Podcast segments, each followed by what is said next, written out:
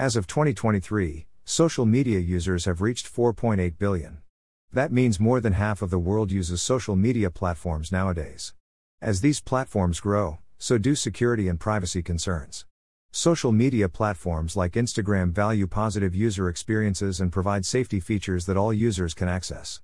Thus, Instagram takes serious action to prevent offensive and abusive content. For instance, Instagram also allows its users to filter comments and even customize this setting.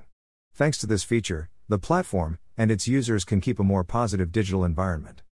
If you want to stay away from the negativity of social media, comment filtering is an excellent option to try out. Users can even create a list of words they don't want to see, and Instagram will block those words automatically. Thanks to the various filtering settings, it's easy to enable this filter and hide offensive comments on Instagram. You can also filter your direct messages, DM, and hide the offensive words even if they don't directly violate community guidelines.